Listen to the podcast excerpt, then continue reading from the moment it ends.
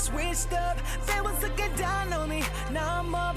Wish you would've stuck with me. Now you stuck with somebody else hating every time I look up. Can't keep me down. Can't keep me down.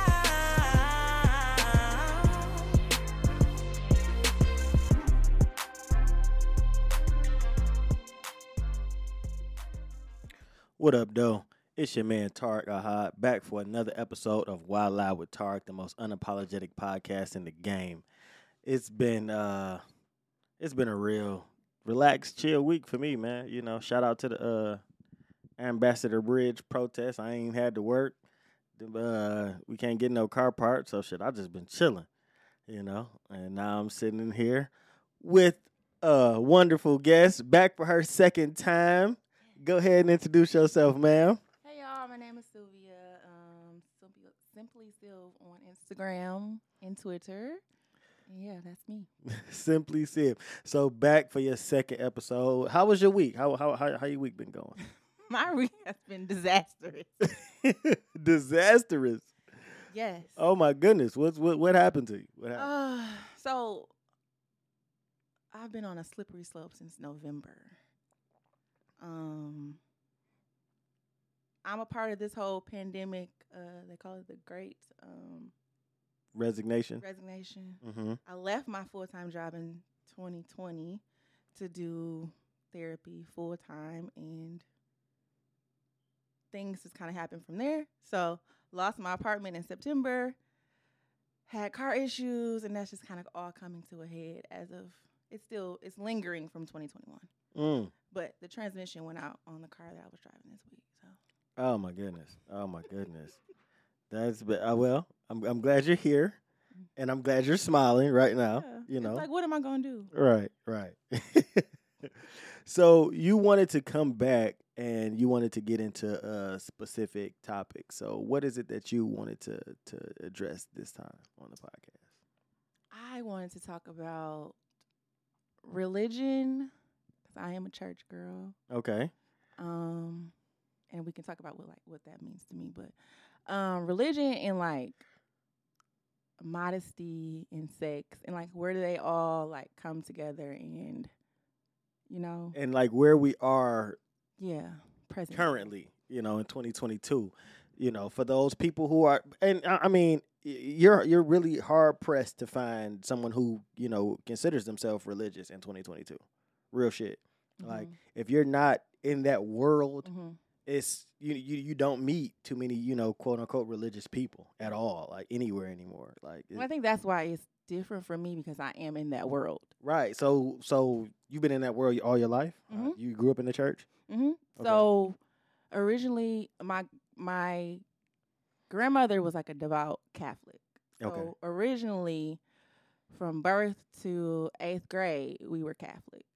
Um, we went to mass every Sunday, but outside of that, like my mom taught us the Bible. Like we didn't just get it from the church. We were big on faith, and it wasn't just like these are the Ten Commandments. This is why th- you need to do this to go to heaven. It was like we do this because we're we're gonna be good people. mm-hmm. So it was real big on faith, real big on prayer. Mass was just a part of what we did because we were Catholic. So I'm from Ypsi. Most of my friends also were in church, but they were like Baptists. So if you know anything about the Catholic Church, it's mass is very dry. It's not like a Baptist service. right So we would be at school while we were at school talking about church. I don't know, but we would be at school, and they would be talking about all like the choir and people shouting. And I'm like, what? Like nobody says anything at the church I go to. It's silent. Like I think we would get in trouble if we talked. So I was like excited. So even to the point where they would just be talking about the com the the um, popular uh, choirs back then. It's like Mississippi Mass and all that stuff.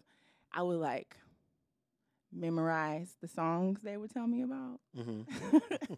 so um, I would have something to talk about. So eighth grade, um, I was going through the sacraments. So I think I did three, but eighth grade, whatever the one that is in eighth grade, I was doing that one. and my best friend at the time, they were in church, and like her mom like took interest in the fact like that I was doing something. She's like, like that is so cool. Like she was like, I want to talk to you. Like I want to see like what you know what what's going on. What what she wanted to know. So I'm like, oh, so maybe this is like a big thing, like you know. So I got to the point in eighth grade, and I was like, I don't really rock with what's happening in the Catholic Church. Like everybody is telling me, like they staying after service and like communing with other people. Like they have fun at church. Right. And I'm, like- I'm like, why don't we have fun? Like I want to do that. right. So I like wrote my mom a letter and I was like, I've always been, I'm a very emotional person. So I thought it was going to be like this big thing. Like, I don't want to be a part of the Catholic Church anymore. So I wrote my mom this letter and she was like, if you don't like it, we can go somewhere else. so that's when we started our journey looking for other churches. And then um, I was baptized in Arkansas, actually. Mm, So. I was baptized at like 13, like dipped in the water, baptized. Yeah, so like one, growing up, I had no idea that Catholics were Christians. Mhm. I I had no fucking clue, right? I didn't figure that out until I was a you know like a teenager, like in high school. Like, oh shit, Mm-hmm. you know, because I grew up in a Baptist church. You know what I'm saying? And you know, in Louisville. You know what I'm saying? With me and my mom, we and my sister, we lived in Louisville, Kentucky, and we used to go to this fucking church and shit. You know what I'm saying? So that's all I had ever known of Christianity. You know what I mean? So, but then you know you, you get older, you learn more about the world. So I learned that you know. Uh, Catholics was just another denomination of the Christian faith. Mm-hmm. Then I learned about Catholicism, like, and they, prac- I'm like, yo, these niggas is bugging. You know what I'm saying? Like, Yeah. like it's it's it's some shit with that shit, like the Vatican and the Pope and the like. Oh, I'm I'm like, what the fuck? Yeah, Like, and I think knowing what I know about myself now, I was uncomfortable for a reason. Like, Yeah. I am an empath to the core. Like I was uncomfortable. Yeah, like Catholicism, like like, and you know, it, it like like you say, it's a very you know uh, a a very you know Caucasian. It's it's it's just dry. You know, it's just it's just really dry. It's almost like my church experience now. It's like you go in, it's life. When you go in there, it's like a museum. Like it's Ri- right.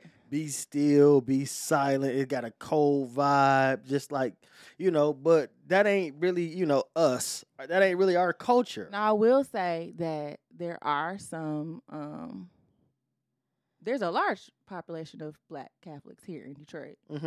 Um, Absolutely. my stepfather, his family were they were Catholic, but they were also from Louisiana. So most of the black Catholic people I have met, um, they're either from Louisiana or Kentucky. Mm. Um, I'm gonna assume the plantations. right, right, right. It's, it's it's it's probably rooted in slavery. Yeah, some some fucking so- where. But the more of us that are in the congregation, the more lively the services. So there are a few Catholic churches in Detroit that are a little bit more lively Mm. than the traditional white Catholic church. Yeah, like, but you know, we're we're we're a soulful people. You know what I'm saying? And uh, church, you know, and you know, I'm Muslim, but a motherfucker can't escape that. You know, church and you know Christianity is a big part of black culture, Mhm. especially blacks in America. You know what I'm saying? So that uh, Sunday was really the only fucking day we had. Mhm. You know what I'm saying? And the mo- like back in the day on the plantation, motherfuckers used to wait for Christmas. Like that was a big fucking thing. You know what I'm saying? And That's Shit. the only time they literally left us alone. exactly, you know what I'm saying? Like, and and time. and shit, Nat Turner, like he got his you know visions or his revelations from the Bible, from reading the Bible. Like yeah, like kill these motherfuckers. You know what I'm saying? They they tripping, and this is what God says. You know what I mean? So we're all deeply rooted in Christianity, you know, but we're a very soulful people.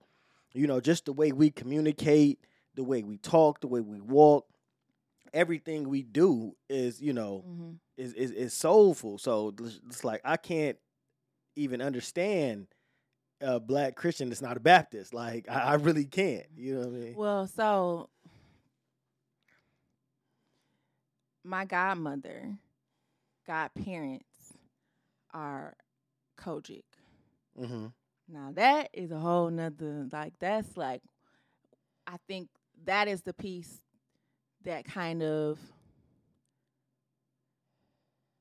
gave me the structure or was that the word I want to use?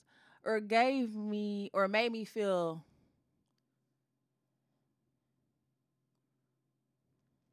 ashamed, I would say. Like, cause uh, from the culture church, it's all about. It's not all about, but it's more so. They are.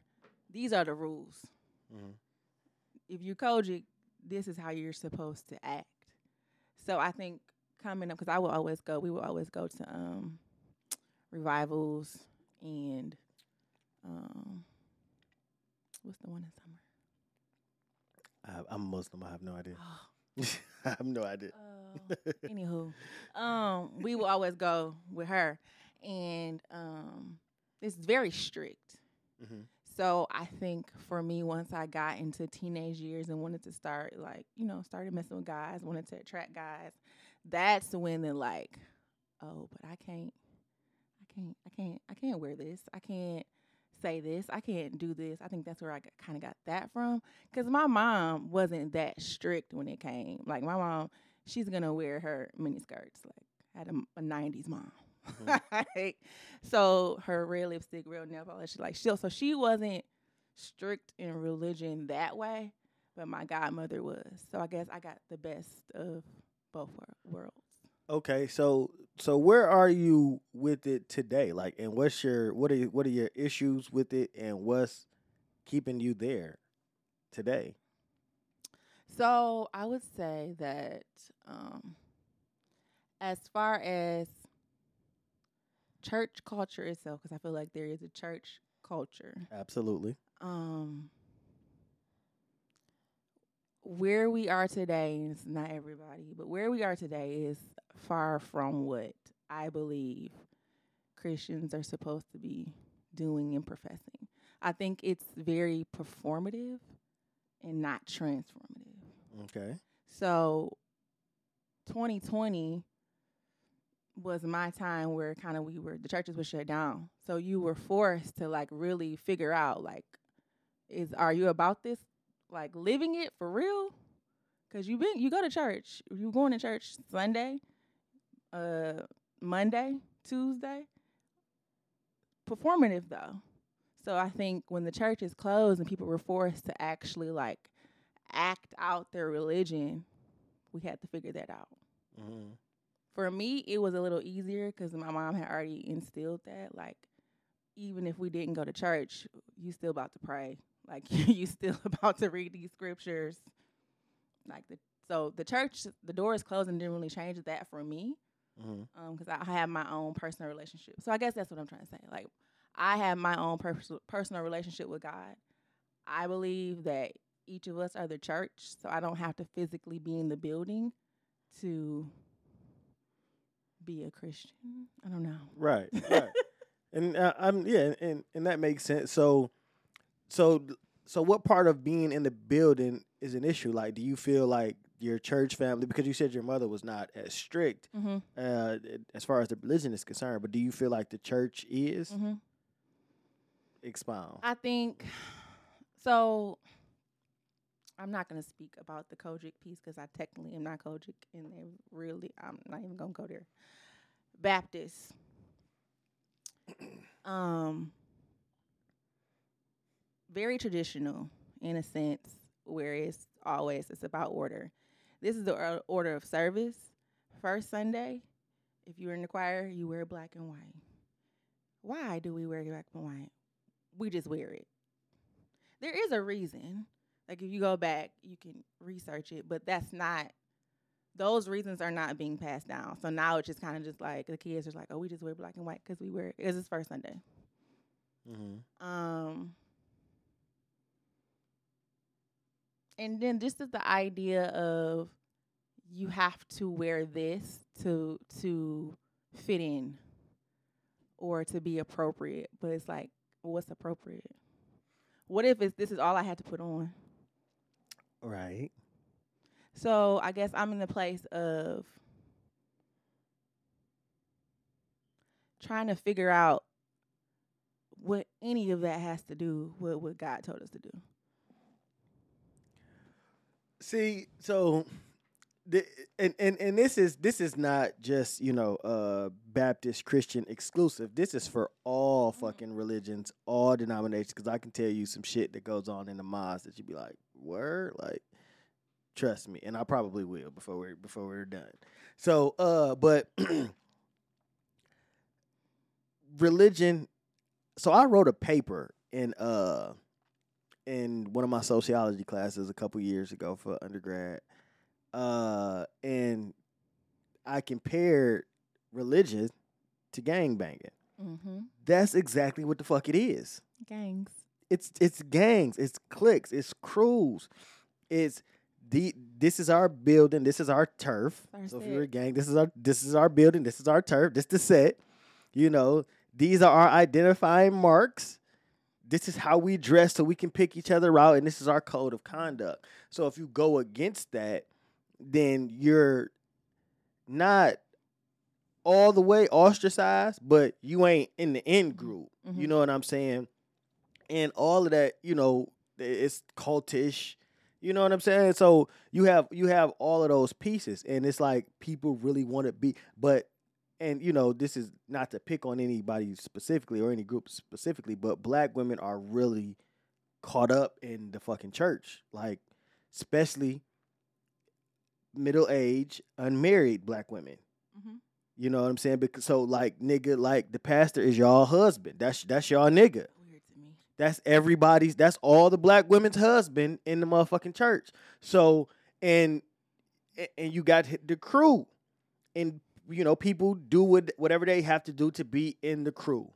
And Mhm. this is going on nationwide. Like it's not. It's not. Uh, it's not un, unknown. It's not unheard of. Like it's it's it's really happening. So yes, and so and, and you got your little pecking order. You know, you got Miss Susie who been in the church twenty five years, and she, you know what I'm saying, and and so you know these young girls coming in. You know what I'm saying. So it's that hierarchy. You know what I mean? Mhm. It- So my brother-in-law is a uh, ordained reverend, Okay. um, but also he's a regular nigga. I love regular niggas. So Love regular. I think just talking to him, and he's my sister's husband, but he's like my friend. So we have a lot of good conversations about religion, um, in particular, but also like just being regular people. Mm-hmm. Like some, you can just be yourself. Like I was Sylvia before I was anything else Mhm. right? Like I don't think I have to act a certain way to tell you I'm Christian. Like you should know by the way I live my life. I shouldn't have to wear a certain thing. My skirt shouldn't have to be a certain length. My my top shouldn't have to be, you know, I shouldn't have to be covered up. All those things to me are performative. Mm-hmm. I understand. I, I I totally get it. You know what I mean? I, I totally get it. But if you are a part of this thing, then Mhm. that what what they're gonna say is how, how, you have to you have to you have to show it. You have to prove it. You know what I'm saying? Through your actions and deeds, which is why a lot of people are walking away. Which is why it's hard pressed to find people who call themselves religious in this day and age. You know what I'm saying? It's very hard to find, you know, those Muslims, those Christians, those Jews, those, you know what I'm saying, those Buddhists, whatever. Like it's like nigga, like motherfuckers is just trying to live their life now. You know what I mean? And I don't want this this fear shit over my head. Oh, you got to do Mhm. this, or you ain't. Mhm. Man, get the fuck out. Ain't nobody trying to hear that shit. You know what I mean? And I mean, I ain't. And I, I can't speak for Yeah. the other people because you know some people are definitely trying to hear that shit, and they live their life by it, and it's no knock to them. But like, I was like super ridiculous, like on my deen, crazy for a minute. You know what I mean? But I'm like, and it wasn't anything within Islam or in the I ain't gonna say in the mosque, but it wasn't anything in the religion that turned me away. But it was the People. that turned me away. You know what I'm saying? Like I'm like I'm not for lack of better. I'm not dick sucking y'all niggas. Like I'm not trying to get close to none of y'all. You know what I'm saying? I don't like people at all. Like I'm a real fucking loner. I be by myself or with my children. I don't fuck with nobody. So I'm not here to make friends. Mm-hmm. I'm not here to be in the in group. I don't give a fuck about the in group. You know what I'm saying? And when I my journey through Islam, I I uh I studied so much in prison before I actually became Muslim that I knew more than them. So they thinking like I'm trying to come in and be somebody in the mosque. No, nigga, I'm just trying to, you know, worship Allah and the Prophet. Sallallahu alaihi wasallam. You know what I'm saying? But I don't want to be like y'all niggas. Mhm. I'm not about to get a fake Arab accent, you know, because I learned a couple surahs. You know what I'm saying? What B- Beanie Sigel say?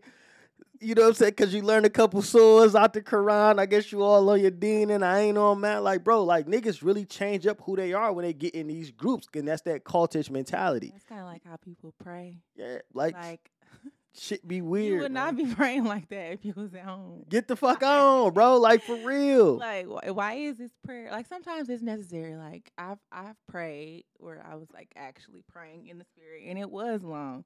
But some people like really be digging, and I'm like, you could have just stopped. Niggas be putting on the show, You man. could have just stopped. I, and, and I'm telling you, like, and and when it gets when it gets to that point, it's not about the religion. It's about you. It's about you. It's a and, and it's about how you want to be perceived. In sociology, we call it the looking glass self, right? Mm. So it's like it's three layers to the looking glass self. So it's like I'm not doing what I want to do. You know, you were fucking soci. You took sociology. You know what I'm saying? But for the people who don't know, sociology, so you can go. so so the looking glass self is I'm not doing whatever action I'm doing, I'm not doing it because of what I think. Mhm. I'm not doing it because of what you think of me. I'm doing it because of what I think you think of me. And what I want you to think of. me. Exactly. So I'm putting on this show. This I want you to think I'm a tough nigga. So I don't think I'm a tough nigga. You probably don't think I'm a tough nigga, but I want you to think I'm a tough nigga. So I act tough. You know what I'm saying? I want you to think, you know what I mean? So that's called the looking glass self. And your actions are no longer for you. They're not even for the other person. They're what you want the other person to believe. Mhm. And that's too much going on. There's too many motherfucking mechanics when you could just be authentically you. Mm-hmm. So for me, I guess where I'm at now, or where I've been for a while, I think. So I've been in the church my whole life, but I feel like my journey, my faith walk started when I went to grad school. Um, because I didn't really go. I mean, we went to church when we just wanted to put on clothes in undergrad and go to eat. We weren't in church like that for real undergrad. So graduate school, I'm by myself. I'm like, I need to get back into church. So that's when I I didn't really have anybody else telling me um what I should be studying, what church I should be going to. Because before that, you go to where your mama tell you to go to church. Other my, s- you know, I told her I didn't want to be Catholic no more. But other than that, we going to the church. She tell her we going to. But um, I got to pick the church. I was in Atlanta, so covered in churches. I had to like Man. figure out even denomination wise like what fits for me what works for me and um yeah that's where my my journey started and it was more of that's when i knew because at first i questioned like if there's all these religions who's to say Mhm. this one is the one Facts. so I remember when I asked my mom that question, that she that that was too far for her. Like, girl, stop playing with me. All your book knowledge, I don't know. We're Christians. Period. I don't have any other answers for you. but um, I was really looking to it because I think there's eight, depending on where you look, it's seven or eight in the world. What religions? Yeah, There's hundreds. the main ones. It's I mean it's three dominant religions in the world, but there are hundreds of religions. Okay, Judaism, Christianity, and Islam are the three dominant religions. dominant. Okay. Yes. Okay. So, so with all that being said, it's just like who just said like Christianity is is it? Mm-hmm. Um, it was it when I was I was able to answer that question. It's just like it wasn't something. Religion wasn't something I was doing to check up check a box. religion was just a part of my life. My faith was a part of my life. My faith is what keeps me going. Like there's plenty of times like now. My life is in shambles. But God has already promised me what he promised me. So I can either be crippled by what's going on with me right now or just keep going because as long as I'm waking up, clearly the promise is still the promise. Mm-hmm. So that's what I'm intentional about, like strengthening my faith. And not so much making sure I'm getting to choir rehearsal, making sure my skirt is long enough. Right. Like all those things. all, all all the trivial dumb shit that really has nothing to do with my belief or you know Yeah. uh, trust me i get it i get it that's so before the the pandemic like i had like already like distanced myself from you know just attending the mosque and just being around them niggas and all of that shit. Because it's just like like, like like your brother-in-law. I'm still i'm muslim but i'm a real nigga. You know what i'm saying? At, at the end of the day like i'm a real nigga from joy road that's you know my life experience up until i became muslim was my life fucking experience. Mhm. and i'm more of that you know i was that for 28 years before i became muslim so i've done i've been a real nigga longer than i've been anything. So that shit not gonna change no matter what building i walk in or no matter who i'm around. And that shit ain't got nothing to do with you know my belief you know or my faith and none of that type of shit but i don't i don't desire to fit in Mm-mm. anywhere.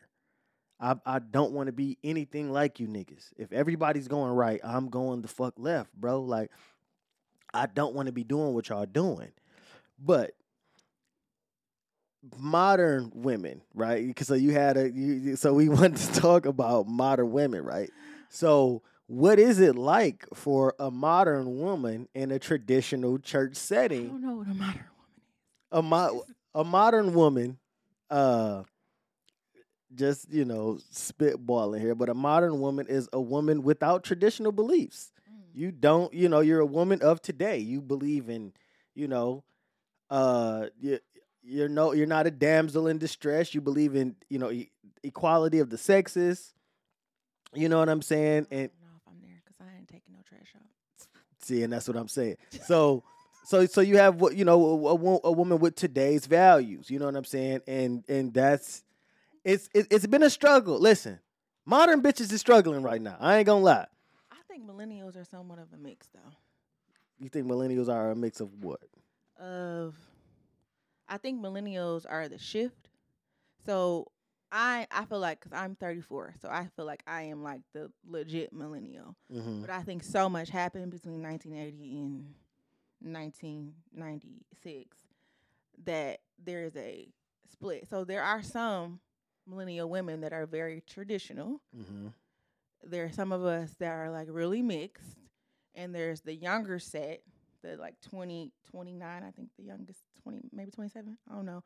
That is like Total modern women. total i don't i'm confused a lot so i think millennials depending on how old she is depends where she falls a lot of us i feel like are mixed though Yeah, but like so, but a lot of women in my age range, you know, I'm 38, right? So a lot of women in my age range are really fucking struggling with this life shit right now. mm.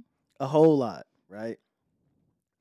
And so I was having this conversation via DM uh, with some woman who wanted to debate me because of my Instagram questions or whatever. arguing with me I love, I love, but see, I, I'll argue to to to no fucking end. This is what I do, right?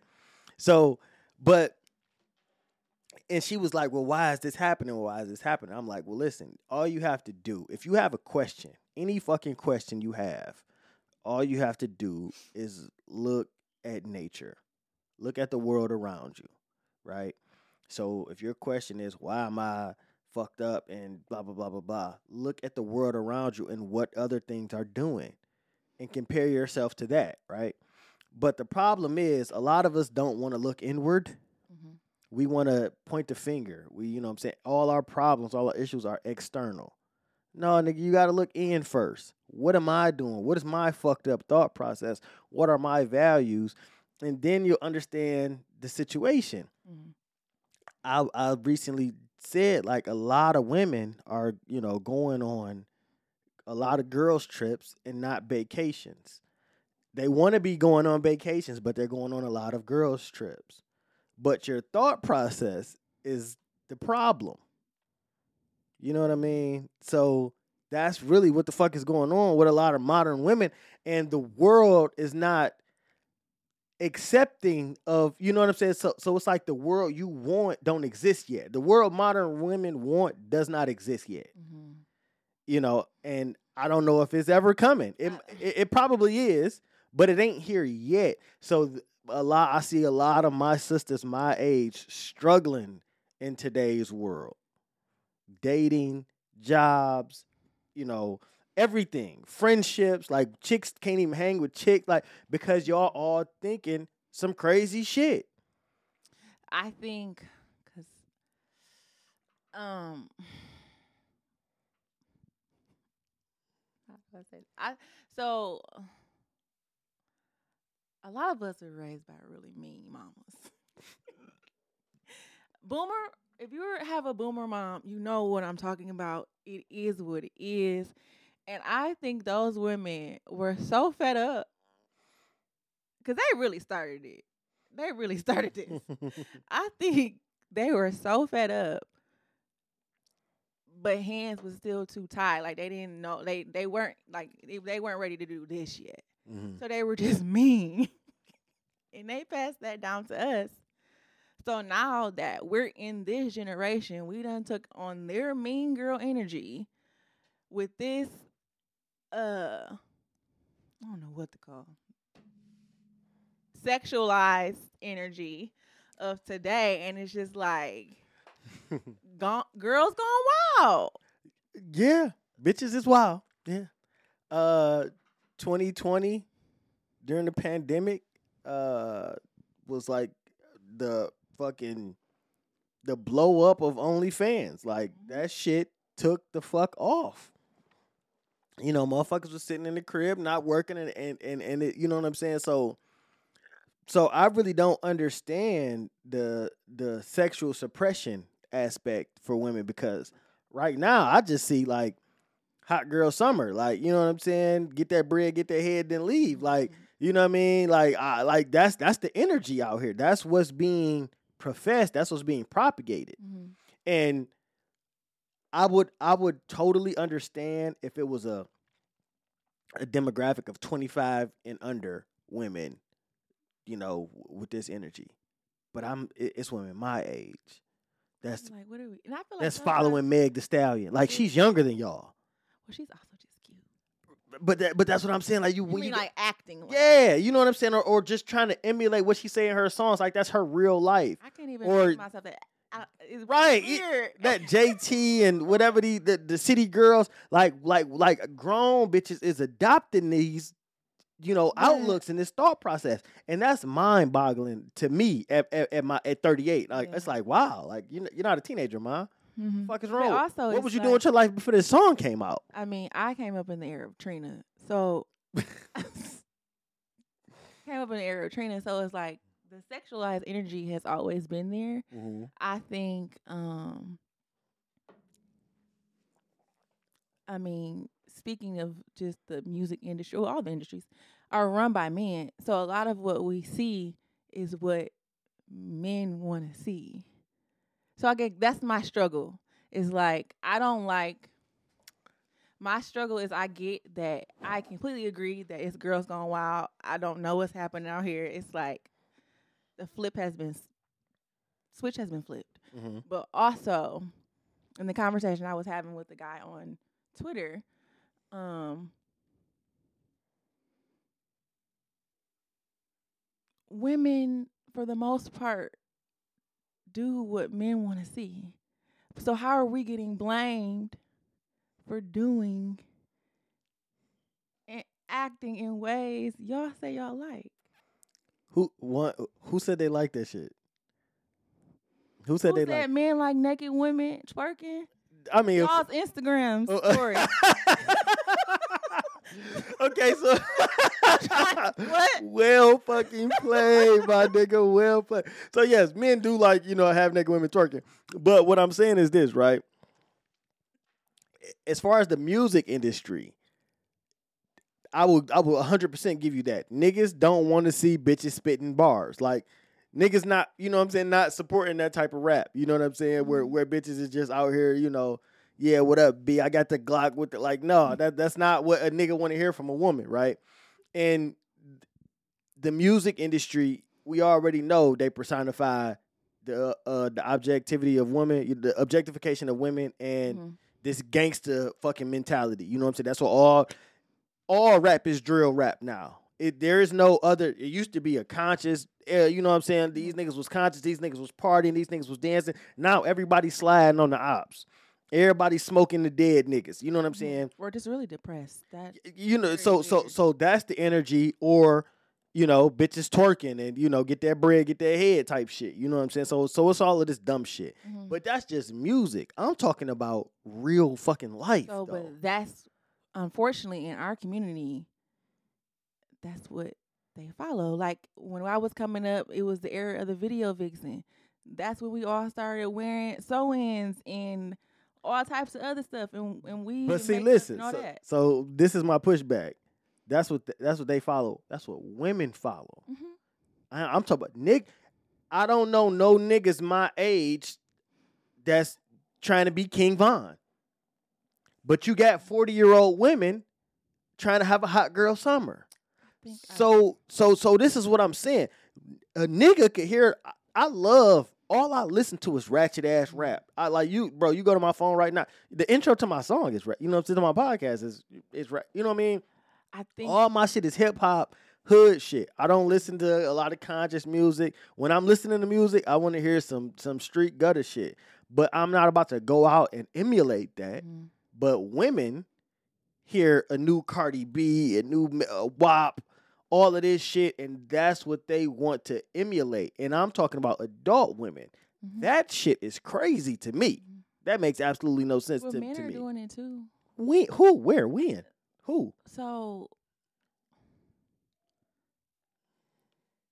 a lot of a lot of a lot of people that never even thought about selling drugs day in their life and listen to it and like, oh, this is what we doing.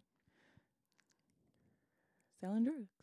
I mean, now? Or, no, uh, I'm just saying. it- so you're mat- you're past, and I think it's because it's with men, with men in hip hop. It's kind of like, from my perspective, it's like young dumb shit,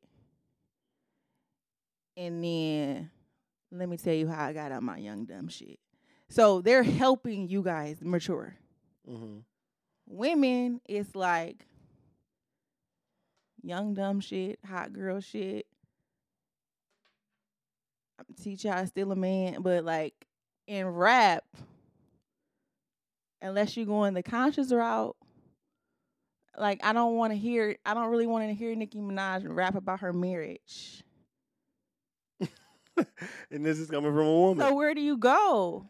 but And I feel like that's why it's a constant cycle. But see, this was. But li- listen, li- listen, and, and this is the bigger problem. Why the fuck is rap your guiding light? Like, why it's not mine. I Yeah, right. I, I love R and B. Right, but but but but why is that the influence on a grown person's life? I understand this for teenagers who don't know any better. Mm-hmm. But when you're talking about, you know, somebody over the age of 25 and you're emulating what you hear in songs and what you see on videos, that's a problem. Mhm. But if you look at the if you look at modern women today, we're not talking about young women. We're talking about chicks approaching 40. Mm-hmm. This is their energy. So I think that Get that bag off these niggas and you know that, all this dumb shit. So I think it circles back to the the overall conversation. A lot of we'll just say Gen Z to be fair, but a lot of millennials are in there too. Um we were were mixed. We had the video vixen era, we had that influence, but we were also going to church. So there's a balance. Like we have standards, morals, foundation we have a foundation. To your point, religion is almost obsolete. So this is all I'm seeing is culture. I don't Right. have a foundation. Right. And hip hip hop leads culture. Absolutely. Yeah, absolutely. Yeah, it's culture. It's definitely cultural. And hip hop is the like the name the number one cultural influence. Yeah, absolutely. That that's a great point. That's a great point. So what's the remedy for that? How do we remedy that? Because I believe that that's a bigger issue. That's one of the biggest issues in uh black male female re- uh, relationships you know what i'm saying and you know you you talk about communal problems all of this shit look at what we're influenced by Mhm. so how do we remedy that because it, it ain't going i don't personally believe it's gonna be the church it ain't gonna be the fucking mosque But I think just if you, I mean, I've I've studied the Bible because I like people, and to me, how I read the Bible is like it's a living, breathing document. So I put myself in it. Like that's how I read it. Like the Old Testament is wild. If you just oh my god that motherfucker is lit um, so I've read it and like listened to it in audio, and it's it's Man, crazy. god was going crazy you know But and the people too. Like, man they was they, they was turned they to was, me, like this is modern day Sodom and Gomorrah, and I probably said that wrong, but I feel like that this is today, to me. yeah I, I i i i can see the correlation So I think for it to make sense to me, and this is whatever religion you are, because to me, it's my religion is my foundation. I can enjoy Trina and not be completely lost in Trina because Sylvia has a foundation. But I can enjoy that. Um, but it's not me. hmm I think the church has to be open to delivering the message in a way that it will be received. To me, my revelation and it, it has to be presented as more so transformative. Like we do these things to become a better person, your best version of you. This is why we're doing it, and not performative. You do these things so you don't go to hell. That's not working. Yeah, that shit is stupid. That's that's really fucking stupid. Yeah. So I think that I don't know if it's the answer, but that's the only thing that I think makes. And I've explained it in that way because I've had these conversations. Because for me, I work in social work, so well in the corporate America, you know, it's all everything's supposed to be separate, but they're allowed to sit at work and talk about whatever they want. the devil uh being you know completely against like whatever. So i'm like okay i'm gonna talk about jesus in here. They ain't stopping you. So i would have conversations and then after a while they saw that it wasn't just something i did like i didn't just go to church to go to church i didn't just sing in the choir sing in the choir like i was on the crisis team we would be doing some stuff that was like crazy like going up to people. I don't know if you ever talked to somebody that's psychotic, but like out of their mind, like I'm about to kill you because somebody's telling me. I don't know how my coworkers handle it, not believing in nothing, honestly. And after a while, like they were like, "Well, Sylvia, how are you so calm?" And I was like, "Jesus." So then after a while, they would all just say it, like they would answer for me. So they thought it. I mean, I don't think they thought it was a joke, but they knew like that's what got me through these 16 hour shifts. hmm That's what got me, you know, I was comfortable going to talk to somebody that was high off whatever on Michigan Ave, and I, and they shaking, but you don't believe in nothing. I can only tell you like this is what's centering me. hmm It helps me. You see that it helps me.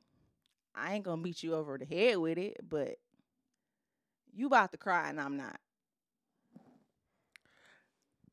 Yeah, you know, uh so in uh again in undergrad, I took a comparative religion course, right? And that was probably uh the the professor was an ex priest. He was a priest. I think he said he was a priest for thirty some odd years, and just walked away one fucking day and got married. Like, 'cause, you know, priests can't get married and shit. Mm. So the nigga was a priest, and he was like, man, fuck this shit, and walked away and got married, and then you know went on, and he had already got his degrees and shit prior, you know, because he was in the military and all of that shit. But then he started teaching. I forget what subject he was teaching. Then he he went to someone's comparative religion course and then he started teaching comparative religion. When I say this was like one of the most enlightening classes I've ever fucking taken in my life, right? My brother-in-law said that too. He took it recently, like randomly. He took a class. Yeah, I took this shit at Henry Ford. It was a comparative religion course at Henry Ford Community College. And I I, I forget the professor's name, and it, w- it was so fucking long ago. It was probably like nine years ago. And this shit was mind blowing. You know what I'm saying? Mhm. and salvation is personal, right? So what you think, what you you know get solitude from, what I get solitude from, it's all subjective. Mhm. And so that's why you know it's good that you're not. I'm I'm not a beat you over the head with the type of motherfucker. You know what I'm saying? Because I'm not gonna beat you over the head with Islam. Like that shit just happened to work for me. And I'm definitely not the best example of a motherfucking Muslim. You know what I'm saying? I'm not the nigga to follow. If you're, I, I can teach you some shit as far I as the tell you, and I don't mean to cut you off, but I will tell you, like the episode you did about and like explaining it, just explaining it, just like a real nigga would. Like this is why, and both of y'all, I listened to it and was like, oh, tell me more, because it wasn't. It wasn't this over the top because a lot of times people get caught up and can't deliver the message because they're doing it in a way somebody told them. Mhm. They're going off a script. So you don't understand it. So the person that you're trying to explain it to doesn't understand it either because you don't have, you don't get it. Mhm. So why not just explain it in a way that makes sense to you? Facts.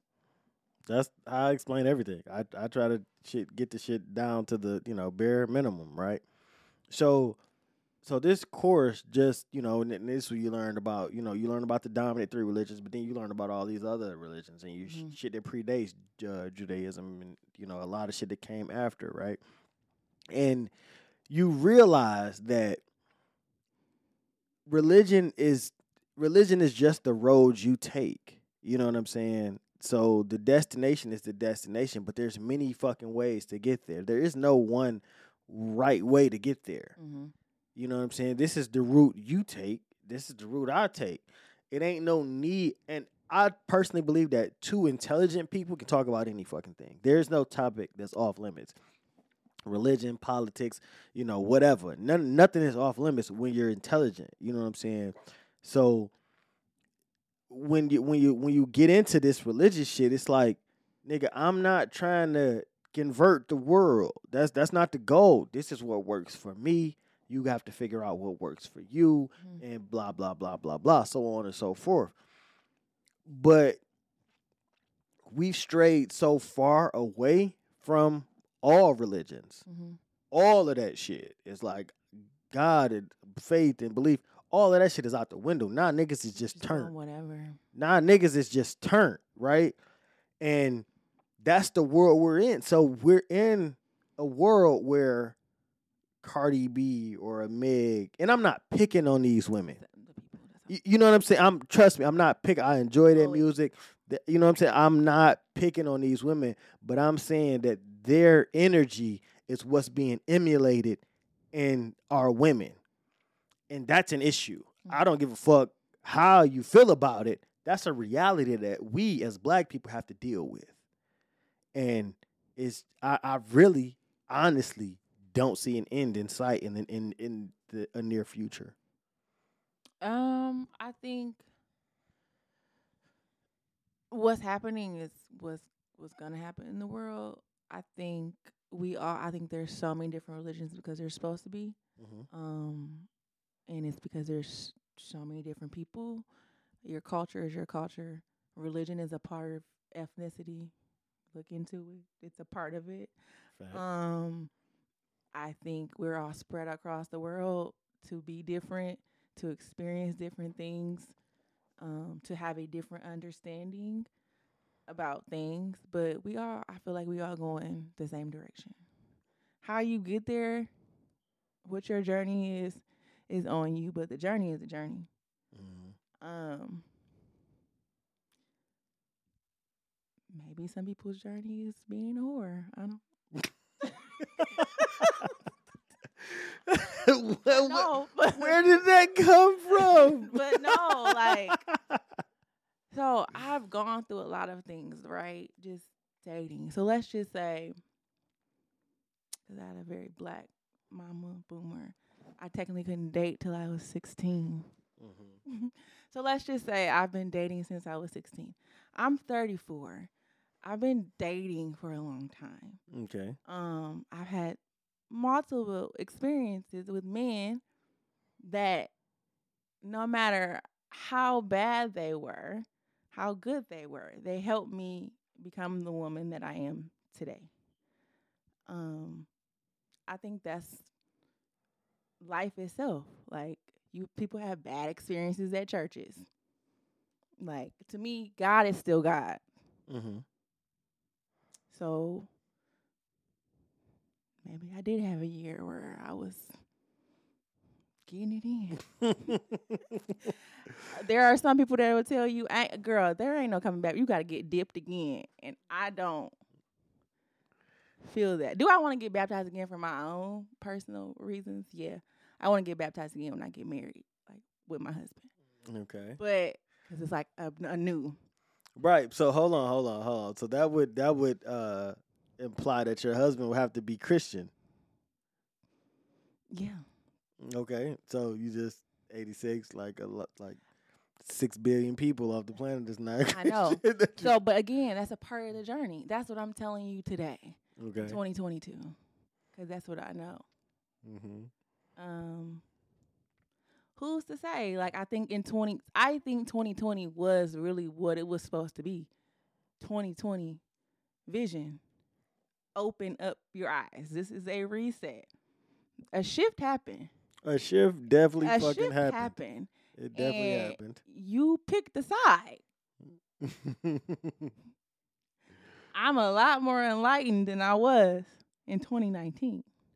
Uh, we all are, I believe. I believe. No, we but I are. think the, a lot of stuff that we're seeing is that people, some people got left behind. Okay. I, I, okay, I'll take it. I will take it. Because some stuff we just is like, are you stupid? I get on the Lodge 96, 94, Southfield Freeway. Are y'all dumb? some people got left behind. The shit. I, I, I will accept it. Some people got left behind. I will accept it. I like that. I really like know. that. But specifically in regards to like where we are as a society and religion, I think that's your personal decision and what makes sense for you. hmm Personally, as a Christian, I don't like the teaching that there is no like it's either you you is or you ain't. It makes sense, but not in today because I feel like people that I know that have and people that I have dated felt like they couldn't believe what they've been believing and because they weren't perfect Mm. and that's just not real life like i'm gonna mess up but if you're telling me that i can't be messing up and still be exposed to my religion that's not helping me.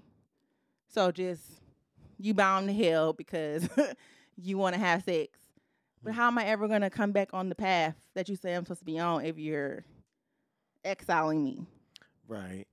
See, so and that's again, and I'm saying this for all the fucking users and for fucking uh the I, I can't I ain't even gonna say the name, but the carrier or the, or the proprietor, you know, of of this, you know, podcast, right? The platform that you know pushes this podcast. I'm saying this for y'all because I, I be getting all type of warnings for my content and shit.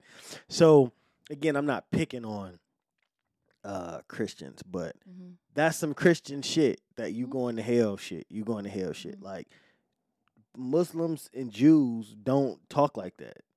The Nation of Islam don't talk like that. Only God know who going to hell. I can't I don't you could listen. So there's a there's a a hadith, right? So we have the Quran and then we have the hadith, right? Mhm. So the hadith is a lot of sayings and teachings and doings of the Prophet Muhammad sallallahu alaihi wasallam, right? So in the hadith, they tell this story. There was this prostitute, and that's all the fuck she did. She just hold it up, you know what I'm saying? Every day, all day. She wasn't Muslim. She was nothing. She was just a whore. Like Jezebel. Right. Yeah, Jezebel. In her time, she was just a whore. She just sold that motherfucker for the cash, right? But there was a dog in this village, and the dog was thirsty. So this whore, this prostitute, took her shoe off, dipped it in the well, and gave the dog water. And when they saw it, they was like, she's gonna go to heaven. You know, like when she died, I don't give a fuck if she suck a thousand more dicks. Mhm. But because she showed this animal this kindness, because this animal couldn't have got this water out this well on its own, she had the heart to show this animal this kindness. She's guaranteed heaven, right? Mhm. That's like the Samaritan woman in the Bible. So we don't talk about oh you going to hell. You would like like real shit. You just don't hear Muslims say shit like that. You know what I'm saying? You know ever like Mhm. yeah nigga you oh you ain't do that you ain't you going to hell you did this or nigga you drank you smoked you ate a ham sandwich you going to like we don't that shit it's not a thing. But if you read the Bible, it's not a thing either. all right, but it's, so, so it's nothing but examples of people that were getting it wrong until they got it right. Exactly, but the way shit is taught and the way shit is practiced, I mean, you know what I'm saying, the way shit is practiced and the way it's you know written, it, Mhm. it it it often is not the same. You know what I mean? It it often is not the fucking same, I remember when I read it through and I was just like, I started fact checking. I'm like, that is not in here, sir. bro. Why I are you lying? I love the Bible. I read the Bible five times from cover to cover. It's really good.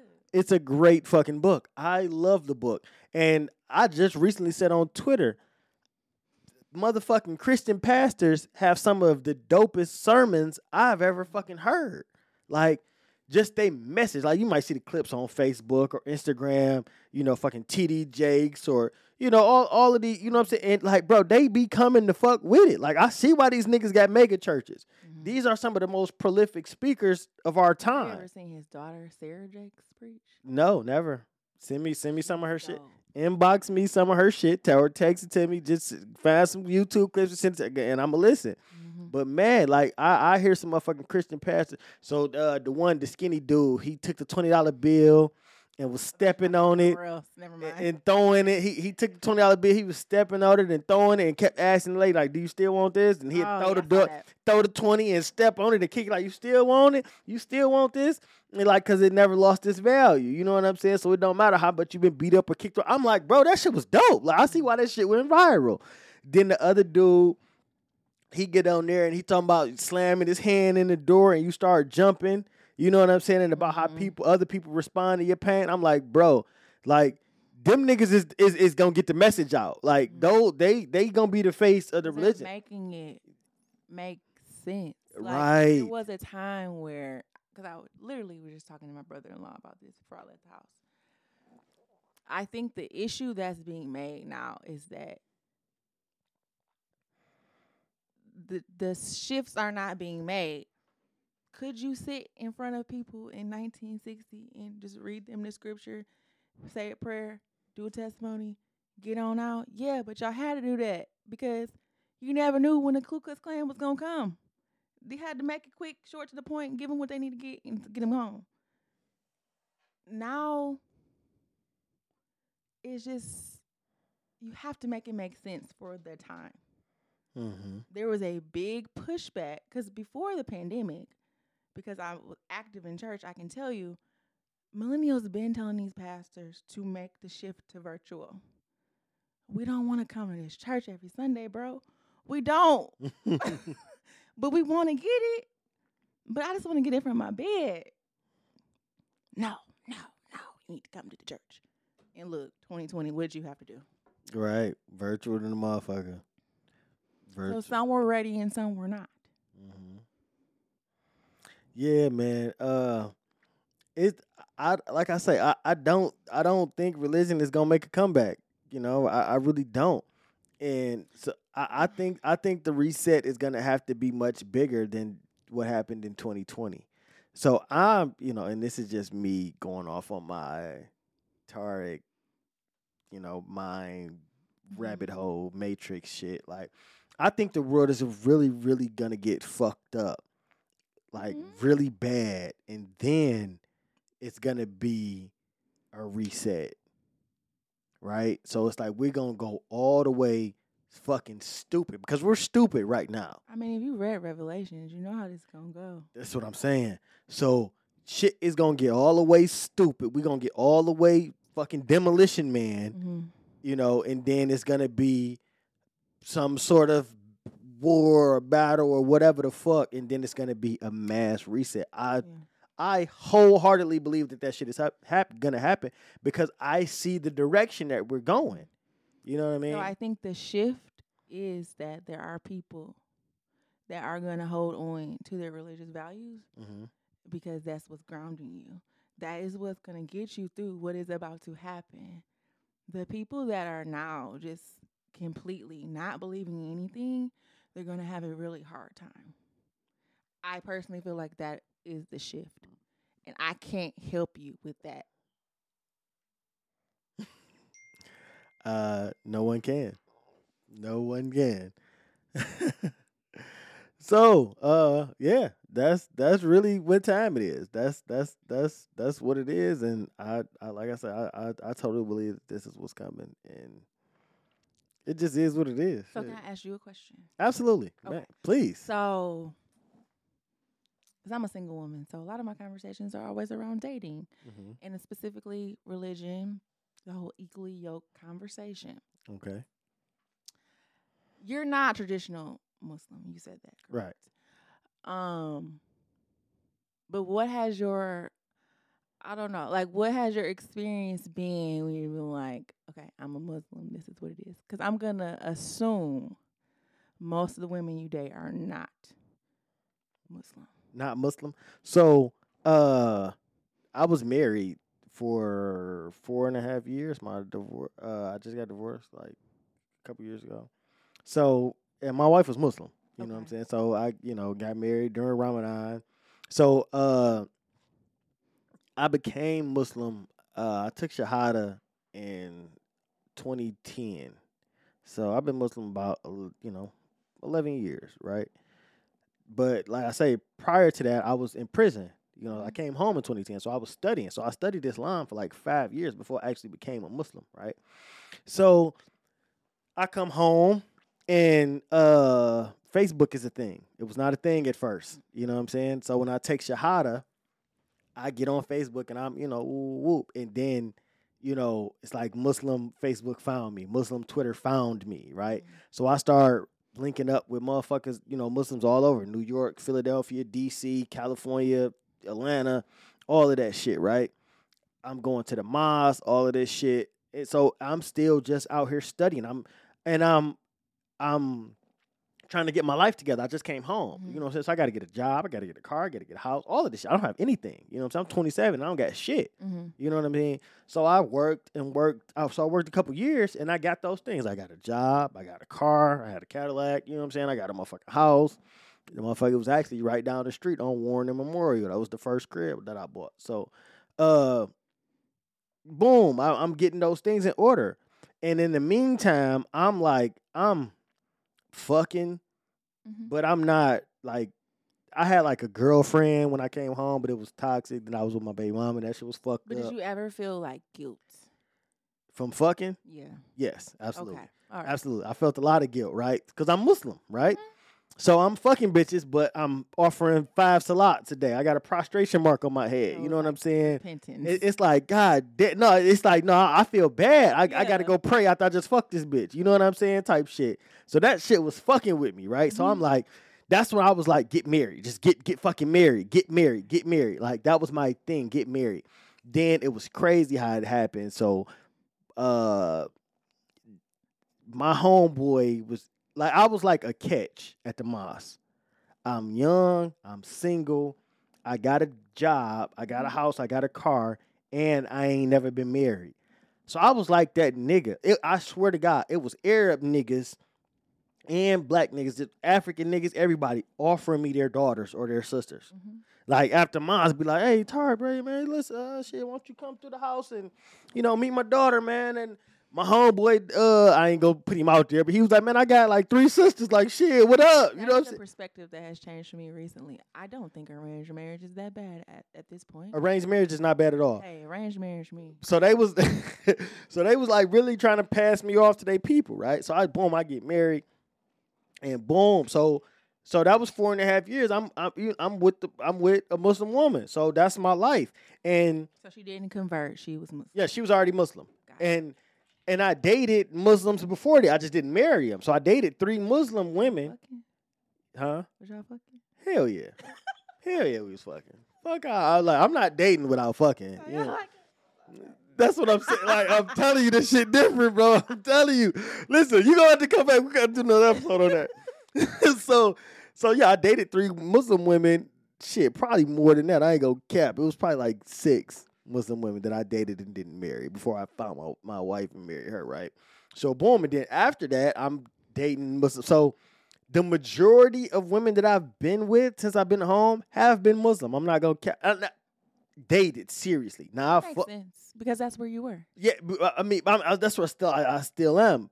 But like, don't get I fuck up all type of bitches. You know what I'm saying? But like, date seriously because I and, and and this is why I felt like Islam was perfect for me because of the way I already think Islam the the religion lines up with that. Mm-hmm. It's certain qualities that I like in a woman, Mhm. and, and- you know what I'm saying, in a woman, and and this is what the fuck I want. Like, I don't want a hot girl summer bitch. I don't want bitches that's you know, like I twerking. want one in. The, I'm gonna let you. Yeah, I, I don't want the bitch that's twerking in the club and half naked and titties all out and all in niggas' face. That ain't that's not the type of chick that I'm gonna take serious. I'll fuck you. I'll have fun with you all day long. You know what I'm saying? I'll bust that motherfucker down, but I'm not gonna take you serious. The women that I take serious are gonna have qualities that I want my three daughters to emulate. Mm-hmm. You know what I'm saying? Because I, I'm I'm a father. I got five kids and three of them are girls. So I don't want my daughters and and so this became my criteria for dating as soon as my daughter was born. I don't have any business dealing with a bitch that I don't want my daughter to be like. Mm-hmm. That's my that's my only criteria. If I don't want my daughter to be like you, I'm not taking you serious. I will fuck you and waste your time, Mm-hmm. but I will not take you serious, ma'am. So okay, Go ahead. perfect segue because I feel like this is the issue for us millennials that are mixed with the Clark sisters and Cash Child. Okay. Y'all know who you are.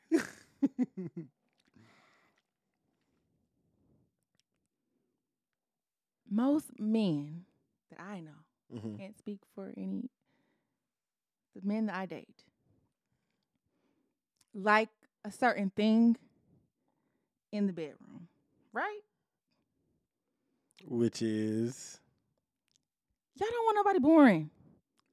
yeah, you got yeah yeah you got to be fu- yeah you, you got to be lit in, in the You bedroom. gotta be lit. Right. No prudes. No nothing prudes, Right. right? Okay. I'm I'm with you. A lady in the streets, freak in the sheets. Facts. church girls that are just down to the church all the time. Ain't allowed to go to no clubs, aren't allowed to hang out with nobody.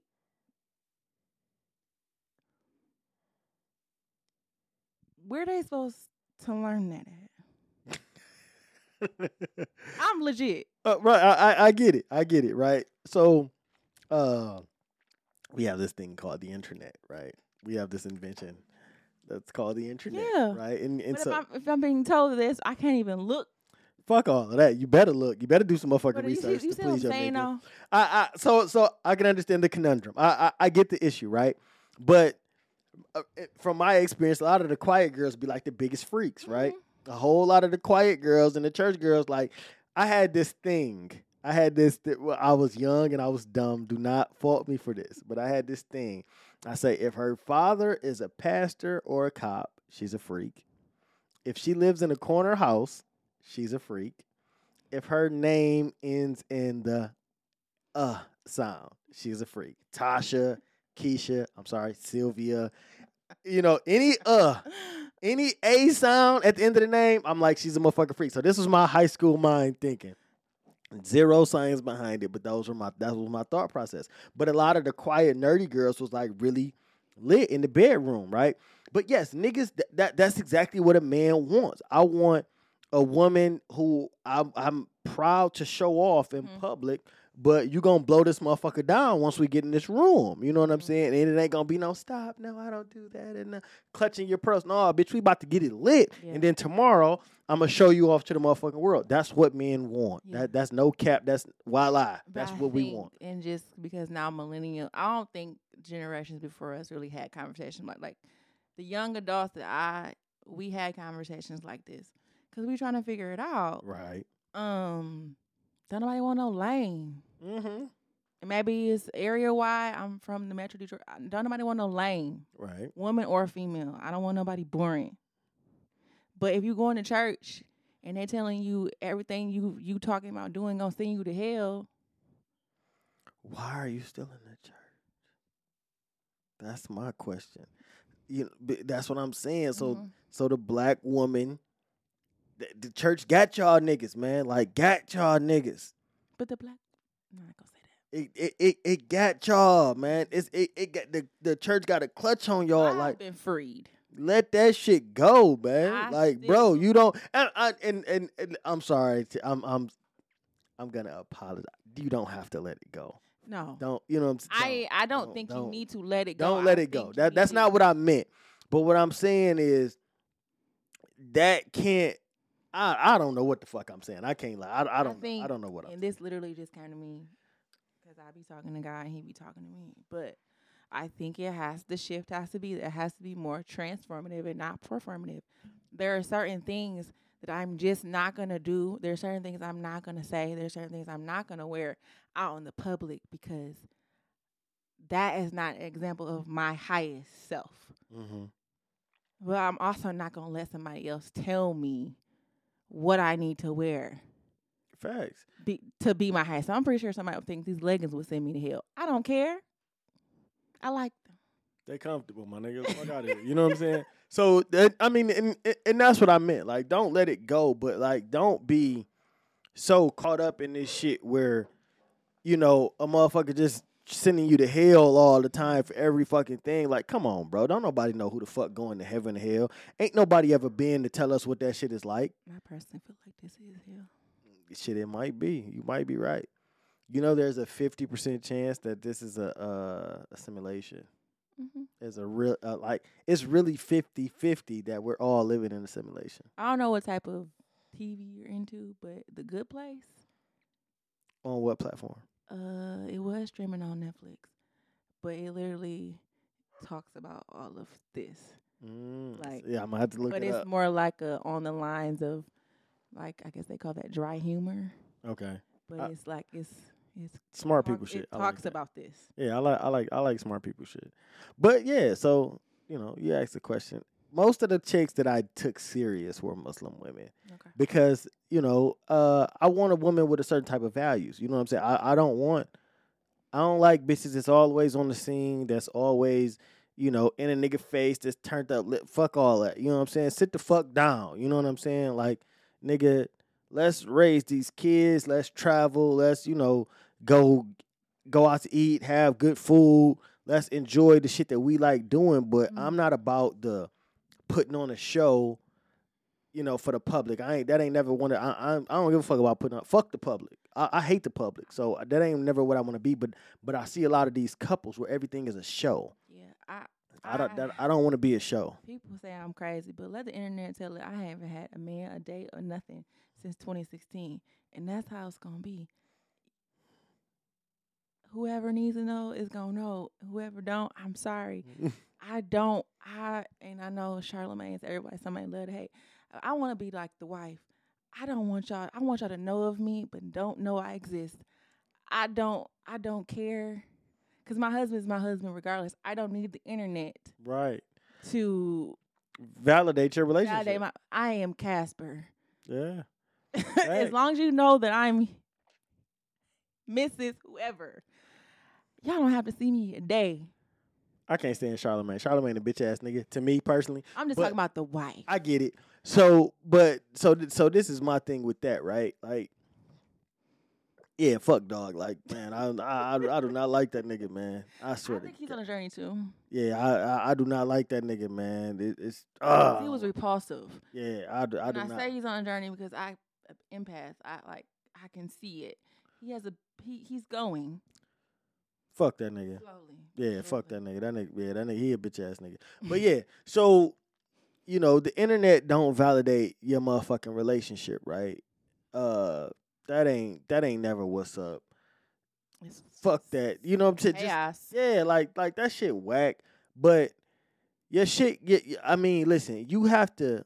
The everyday shit got to be Mhm. good. You know what I'm saying? So motherfuckers are put on the show, and you know, and and and that's what's wrong with this fake ass world. Everything is a show. There are not a lot of genuine people out here who really are about what the fuck they said, bro. Ask anybody who know me. Any, if you go on my Facebook page, it's motherfuckers who knew me since Hanneman Elementary. You got motherfuckers who knew me since I lived on fucking Willette. I'm talking about one, two years old. You know what I'm saying? Motherfuckers who lived with me in Indiana, motherfuckers that lived with me in Kentucky, motherfuckers that was in middle school, Central, Durfee, Mhm. uh, prison, Wayne State, Wayne County, like all of that shit. So every walk of life, I've been the same nigga my whole life. I don't know how to wake up and be somebody. I don't want to be nobody else. But that's not the world we live in. We live in the world where everybody putting on the show and everybody want to be all of this goofy ass extra shit, right? So we know that there's not a lot of genuine people out here. So when you find them, you just have to latch on to them. Mhm. And I personally, I don't give a fuck what you are. I don't give a fuck what your beliefs are. You can be a motherfucking atheist, a Muslim, a Sunni, a Shiite, a Nation of Islam, a Christian, a Catholic, a Baptist. When I find genuine motherfuckers, I latch on to them Mhm. because it's not a it's not a lot. It ain't a lot. But Everybody from your tribe ain't on your side. You know what I'm saying? Every nigga ain't on your side. Every Democrat ain't on your side. Every Republican ain't on your side. Every Christian and every Muslim. Fuck all that. When you find a genuine good motherfucker, you just gotta rock with that motherfucker, man. Mm-hmm. And I I I literally have no friends. Like I know everybody. have friends. I, I don't. I have no friends. I know everybody. Everybody knows me. I don't fuck with nobody. I don't. And I'm all right with that. Prison might have fucked me up though. I ain't gonna lie. Prison I mean, I'm, I'm not pri- here to tell you what it did. But Yeah, prison- That pri- system is made to do that. prison might have fucked me up. I ain't gonna cap. Um, I mean, But I was a loner before prison. yeah, but so ask niggas so who knew me. Made it easier for you to fall into that. Yeah, Um, yeah. and it made it a lot hard. It made it a lot easier for you to just stay there. 'Cause a lot of times, trauma. A lot of people think their personality is their personality, but no, it's really just your trauma bond. Like a lot of people, Okay then, psychologist Sylvia. Come on out then. Come on out. a lot of people. I've always had something to say because of my trauma or whatever. However, my God, it's not just trauma. How my brain has made. I have an anxious brain. I overthink everything. So it's not that I don't have anything to say. I'm trying to figure out what to say, and because of my trauma, I'm trying to figure out if what I say is what how it's gonna make you feel, what it's gonna make you say. Mhm. Those are the things I'm thinking about. So because I'm doing all that, I might not end up saying anything. So a lot of people, because I did that most of my life, people outside of my family, a lot of people thought I was a mute. so now it's just like, oh, just this mouth I got a problem with. I've had something to say my whole life. Ask my mom. That's what my whoopings were about. Because I had a smart ass mouth.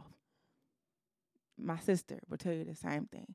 I have to have the last word. Like, I always have something to say. So when people, when I finally started using my voice and not really caring what people had to say about it or overthinking what I had to say, people were just like, I don't know who you think you are. No, I'm Sylvia.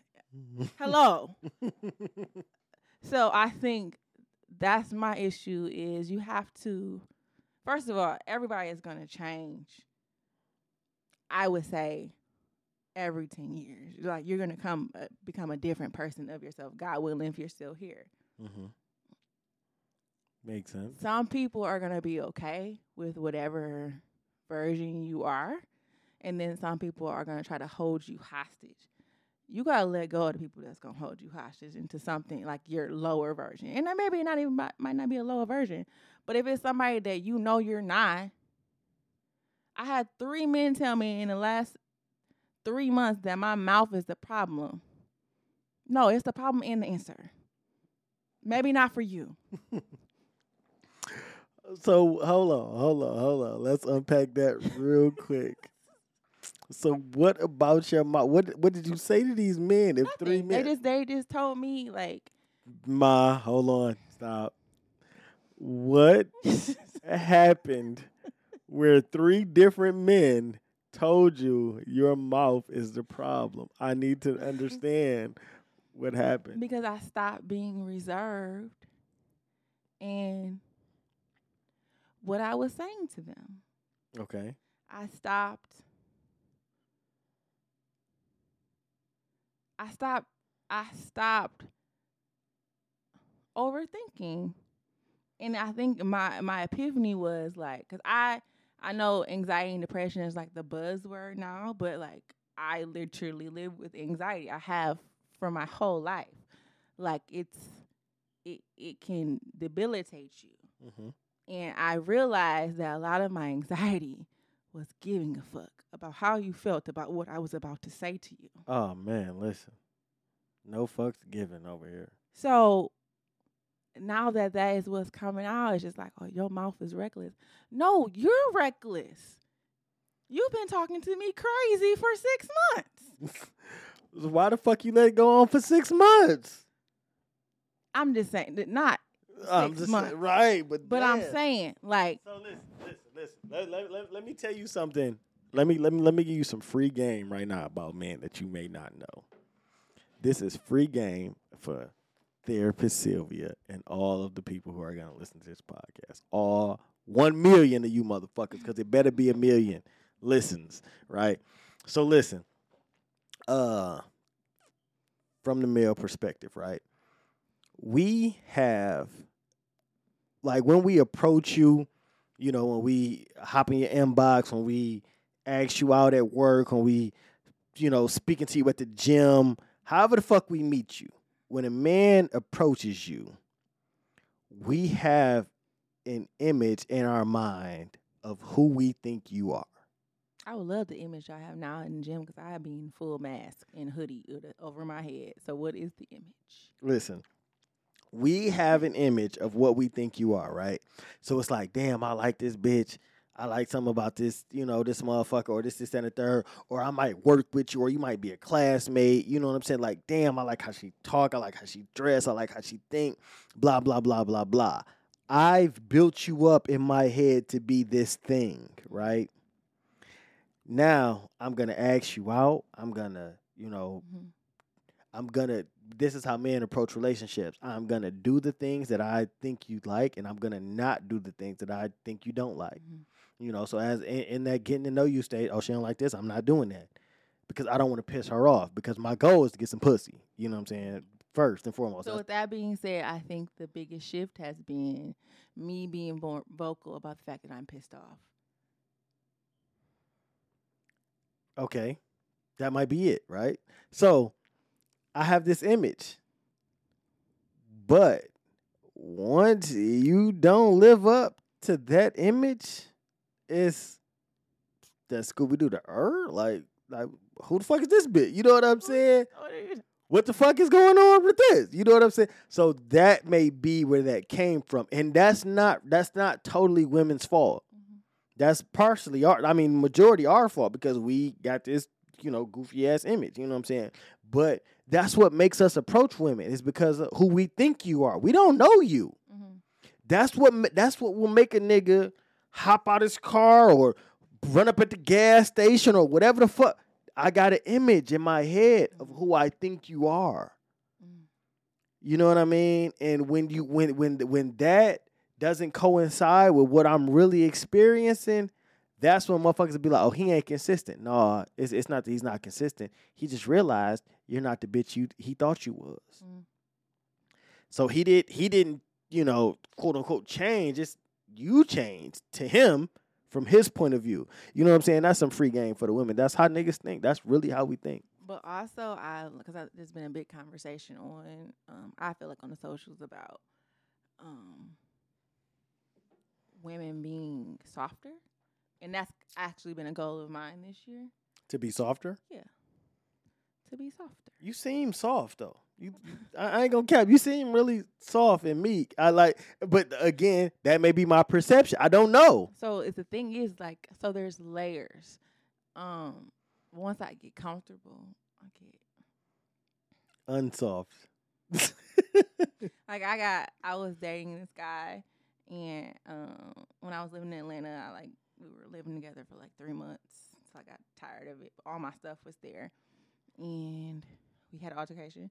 I called him a bitch ass nigga and he threw all my stuff out. So like once the switch is flipped, it's flipped. And I have a hard time bringing it back. Unflipping it. But also, I've noticed that I'm completely different depending on the guy. So if there is a guy that has m- a more feminine type persona, those are more of the guys that have a problem with how I talk to them. mm-hmm. men that are more I don't want to say masculine, more masculine because that's rude, but I don't know. Men that I came up around, they just give it back. Like shut your like like you like shut your goofy ass like that. When you say that, that don't bother me. Shut your goofy ass up. like that's comes off hard if you Mm. not if that's not what you're used to. right, right. But if that's and that sounds crazy, and I'm a therapist. that don't sound but- crazy at all. That, that, that's real. saying, That's like, that that that's real those shit. type of men don't. Also, they don't. They don't really comment about how they talk to them. But also, I don't think that's how I talk to them. Like sometimes I'm talking to some people and I'm like, where did this voice come from? You know, back in the day when they be like, she must be talking to her friend because her voice, her whole voice has turned. Like I felt that switch. Like I've become like a softer person. Like I want to get up and cook you breakfast. I want to make sure that your stuff is laid out. I want to look good and put on lashes as you come over. And then some guys, you gonna get a hoodie in this Nike slides and these bust down leggings. Like yeah, I feel like it has to do with the person. Women definitely treat niggas accordingly. I, I I've been saying that my whole life. Like women treat niggas accordingly. Like it's some shit you would do to nigga A that you won't do to me. I'm like, oh, I noticed that. I You like, know oh, what I mean? A whole different. Yeah, that, that that's a a fact. whole different person. But let me ask you a question. What was it about that man that made you call him a bitch ass nigga? What happened that made you call that man a bitch ass nigga in Atlanta? I need to know, man. Where did that come from? I, because of my own personal trauma with life and my dad, I typically go for the mo- emotionally unavailable guy. So he was actually, I met him undergrad. He was there for graduate school. He was my RA. Mm-hmm. I was fucking my RA, y'all. So he was there. He ended up not finishing. That was my, I was still on campus. So that was my sophomore year. Um, he moved back to Atlanta, and I still had two years left. But then, like, I'm the type that I'm real smart, so I already knew I was going to grad school. But I could go to grad school in Georgia, you know, because that's where he is. So, anywho, um, I was involved with him off and on for six years. I went to That's a long time. ridiculous, crazy, but it was like on and on. It was like that. You never. It's like on and off. You know. Man. So, So- um, I graduated undergrad. I moved to Athens. I was only in Athens for like a month. Then I moved to Marietta. He lived in College Park. I finished school. This is the fast version.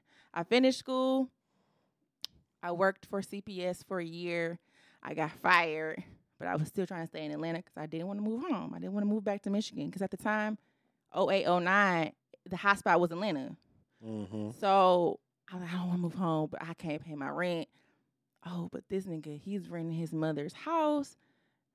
We doing, we're not in a relationship. We've never been in a relationship. We just do what we do, whatever. Um, when I was in school, it turned out he had got engaged.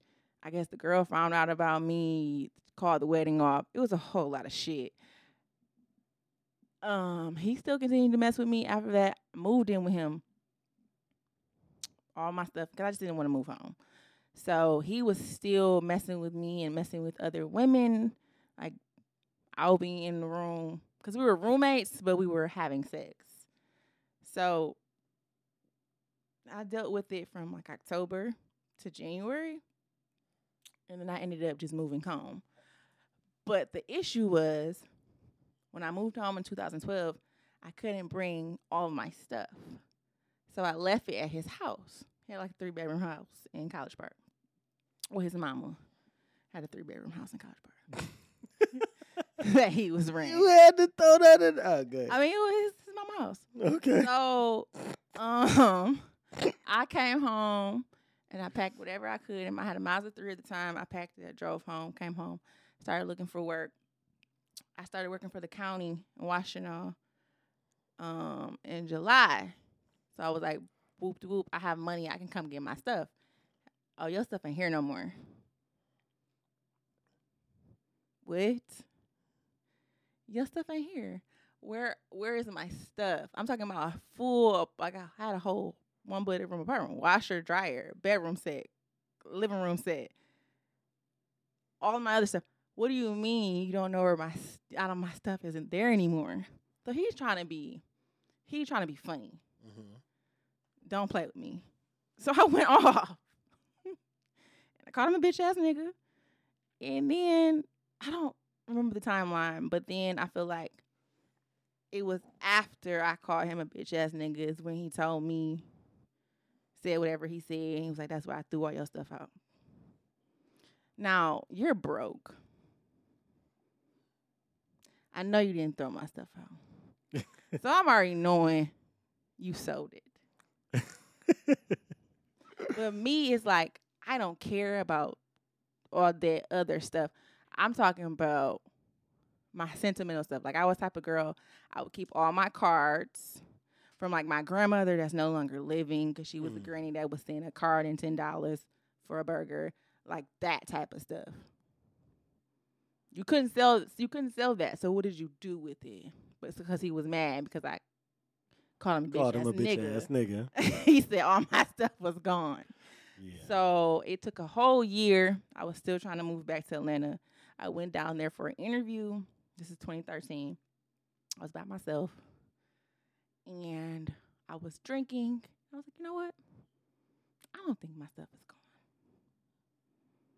Let's go to College Park. So I popped up on his door because once the switch is flipped, it's flipped. This is when people be like, "You trying to be? No, this is who I am. This is what you brought out." so, um, this bitch has been here the whole time. wow. So I pull up and I call him because he worked afternoon, so I knew he would be home. Pull up, I'm calling him. Instead of just answering the door, he's like, "Are you?" He calls me. You're on my porch. Yes. Open the door. Opens the door. As soon as I walk in, I'm already seeing my stuff. I had a coach. I think it was fake, but a coach bag at the time was on the couch. Whatever girl he had living in there, her stuff was in it. That's like the first thing I saw. Then I scan over and my TV is up. My couch is in the living room. My other stuff throughout the house. So I'm just going through the house, like getting whatever I can get. So, moral of the story is he probably did sell the big things, but he kept the small things because I called him a bitch ass That's so not the moral of the story. that is not. What's the worst story? That is not the moral of the motherfucking story, right? My mouth. So I guess the Right. They're not wrong. So, my mouth is reckless. ma'am, epiphany. That's what I'm saying. I never said they were wrong. I was just trying to figure out why I was being attacked. you back never back said back. you were. They were wrong. True. You never said they were wrong, ma'am. You th- listen. I don't know how fucking many times, but you got to come back again. Yes. This is your second time, and every time we turn up, like you got, and you have to come back again. We got more to talk about. Because I have thoughts and things to say. and sometimes I just don't want to talk to y'all. Because y'all boring. well, I hope you enjoy talking to me. I do. Good, good, good. Shit, we fuck around, get you a segment on this motherfucker. Man, stop playing, man. Hey, you the uh, goddamn co-host around this bitch. Stop playing, man. But yeah, man, we gonna close out this episode. We gonna get up out of here, man. I want to thank you so much for coming by, stopping by, hollering at me one more time, and shit, we gonna get it in for part three. Stop playing. It's still so wrong for it to get hit. Down for me, switched up. They was looking down on me. Now I'm up. Wish you would've stuck with me. Now you stuck 'cause somebody else hating every time I look up. Can't keep me down.